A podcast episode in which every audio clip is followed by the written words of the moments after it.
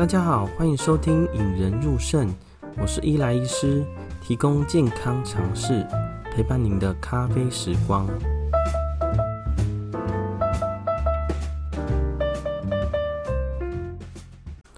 哦，最近全台闹水荒啊，因为降雨不平均啊，所以很多地方都缺水啊，有有以中南部或台中为主啊。所以很多人为了避免缺水呢，跑到山上啊，觉得呃天然的最好嘛，就是拿山泉水过来，呃拿来洗澡啊，甚至有些人是直接喝了，呃喝完呢，很多人都会跟我说，哎、他觉得山泉水甘甜又没有污染呐。但山泉水呢，代表的是自然呐，吼，是一个天然的水。那大家概念中，天然是代表纯净无污染嘛，吼。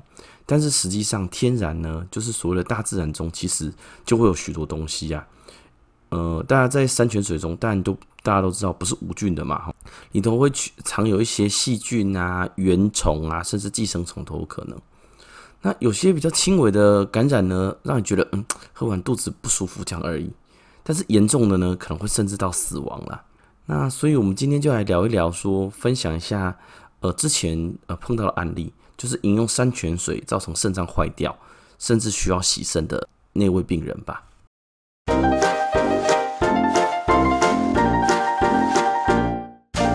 呃，这也是几年前发生水荒时候的故事啊。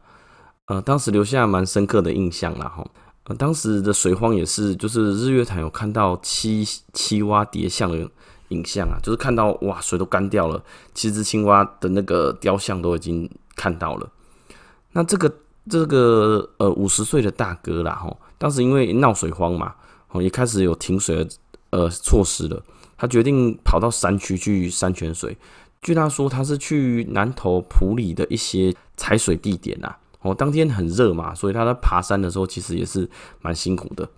啊，他本来这些水呢是要拿来呃做灌溉呀，拿来做洗洗澡的啊。但是他就是看到说，哇，觉得看起来很香甜呐，就拿来喝了。那解生理呀、跟心理的渴啊，那喝完呢，当下觉得还好，不过下山后呢，觉得哎、怎么人有渐渐的一两天就开始疲劳啊，肌肉酸痛，那在第四、第五天就开始发烧了，甚至脚水肿了吼。当时他一开始觉得，哎、会不会是喝山泉水的关系？想说观察一下，想到最后已经吃不下，就被家人送来了。呃，来到医院呢，发现说，哎、这个大哥啊，肾脏功能超差的。那个肌酐酸呢，就是肾脏的毒素呢，一般我们是一点三以下，他其实已经七点多了啦。那另外就是一个黄黄疸的指标呢，也高达十以上了，而且当天高烧不退，哦，当天呃研判就要直接收住院了。那这个大哥呢，其实人还是清醒的，他有跟我们说他要喝了这个山泉水，他有怀疑啦，所以当时我们就怀疑了好几种病原菌。那当然很多病原菌呢要检查必须通报啦。所以后来我们就通报了检查，发现哎，最后结结局是钩端螺旋体。那这个钩端螺旋体的感染呢，像它就是一会一个急性肾衰竭的发作。那这个呃大哥其实有先洗肾啊，大概洗了大概有呃四次到五次，就是两天洗一次，洗了大概一周多才脱离洗肾啊，呃命也救回来了。哦，但是其实肾脏已经留下一些后遗症了，目前也还在追踪，就是肾脏病的第三期。哦，就是慢性肾脏病还是没有办法完全恢复，还是要继续追踪啦。其实山泉水中有含有很多很多的病原菌呐。那今天先介绍就三种比较常见的。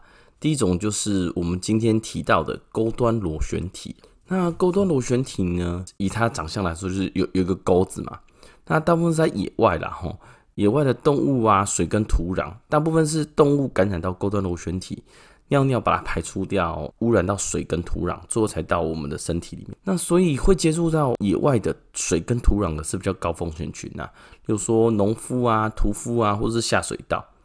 那我们在野外的时候呢，可能经过皮肤黏膜，或是直接喝进去。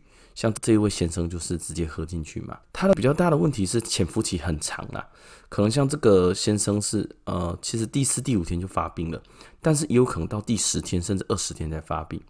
那发病的一开始症状好像感冒啦，哦，有点轻微发烧、肌肉酸痛啊、肚子不舒服。那其实大部分的病人呢都会自己痊愈啦，但是有些人会进展到很严重的好像这位大哥啦，吼，他进展到肾脏都已经败坏掉，甚至肝脏都已经不好了，出现黄疸的症状了。那在初期呢，会呈现我们之前在几集所说的那个低血钠，哦，钠离子会偏低，肾脏才会慢慢慢慢败坏。那肾脏败坏以后呢，这时候他尿就排不出来，脚就会水肿了。所以在这个情况之下，其实都已经很严重，一定要住院治疗了。一般来说，抗生素的反应不错。不过有少数的病人，像这个先生一样，其实治疗过后，肾脏也没有办法完全恢复了。值得一提的是，钩端螺旋体其实是一个法定的第四类的传染病啦。那第二种是大肠杆菌，就大家耳熟能详的啦。那会觉得说啊，它是不是从哪里来的？哦，其实它是我们在肠道里面，我们正常的肠子里面就会有的细菌。那正常的情况之下呢，它会跟我们身体的益生菌达成平衡啦。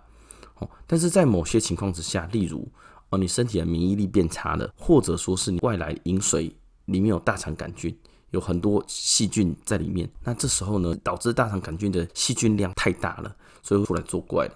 那它的主要症状呢，其实是呃，就是肚子痛啊，跟拉肚子，还有吐啦，好，主要肠胃道。为主哦，但是呢，它这更严重的哦，像大肠杆菌其实就像一个人种啊，每个人种里面呢，还是我自己特殊的，比较严重的大肠杆菌呢，会出现拉血、肾脏不好，甚至说会出血死翘翘了。好，那我们介绍第三个比较常见的呢，就是阿米巴原虫。阿米巴原虫大家可能有些听过哦，但实际上在以前呢，呃，中正大学有个报道啦，其实十九个水水库里面有十二个有验出阿米巴原虫。阿米巴原虫呢，主要是在水地的哈，就是淡水、海水呀，或者说是像湿地或泥土中。啊，当环境变差的时候，它会变成囊体，等到比较好的情况再从囊体破出来，有点像电影《异形》中嘛哈。一开始啊，抱脸虫是一个卵，它环境变好以后，它才跑出来找寄生的地方啊。那阿米巴的感染呢，其实非常广啊，只要身体有动的地方都可以，例如嘴巴、伤口啊，经过手。带进去，像之前就有些案例啦，去野外玩戴隐形眼镜，出现阿米巴眼角膜的发炎，也有这个案例。脚喝没有煮煮沸过的山泉水会把阿米巴吃进去哦。那刚吃进去的阿米巴呢，会有点像呃感染性肠胃炎一样，一直上吐下泻、拉肚子。但是假如原虫量大到跑到血液中，那就很严重了，它会形成肝脓疡，脑袋会形成脑脓疡。所以阿米巴原虫呢，也是一个法定传染病，是第二类的，只要有发现都必须通报啊。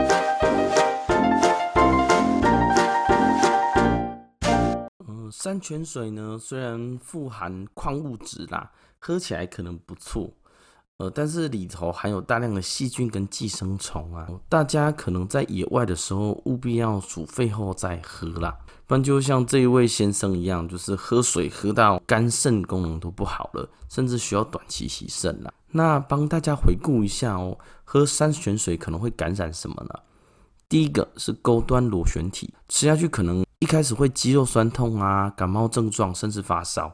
那严重的话呢，可能会慢慢进展到肾脏坏掉或者黄疸啊。第二个是大肠杆菌哦，大肠杆菌就是吃下去会呃腹泻、上吐下泻，甚至严重的话呢，也会血便，甚至造成肾脏也坏掉。第三个是阿米巴原虫，假如你不小心误饮了。含有阿米巴原虫的山泉水呢，可能会以拉肚子为主。要是阿米巴原虫量大到太严重了，会跑到血液中，到各个器官去，例如会造成比较严重，像肝脓疡、脑脓疡。所以啊，假如缺水啊，假如身边有些朋友啊，会去山上健行、爬山啊，或想要顺便带点水喝啦，这一定要小心啊，呃，一定要煮沸过比较安全。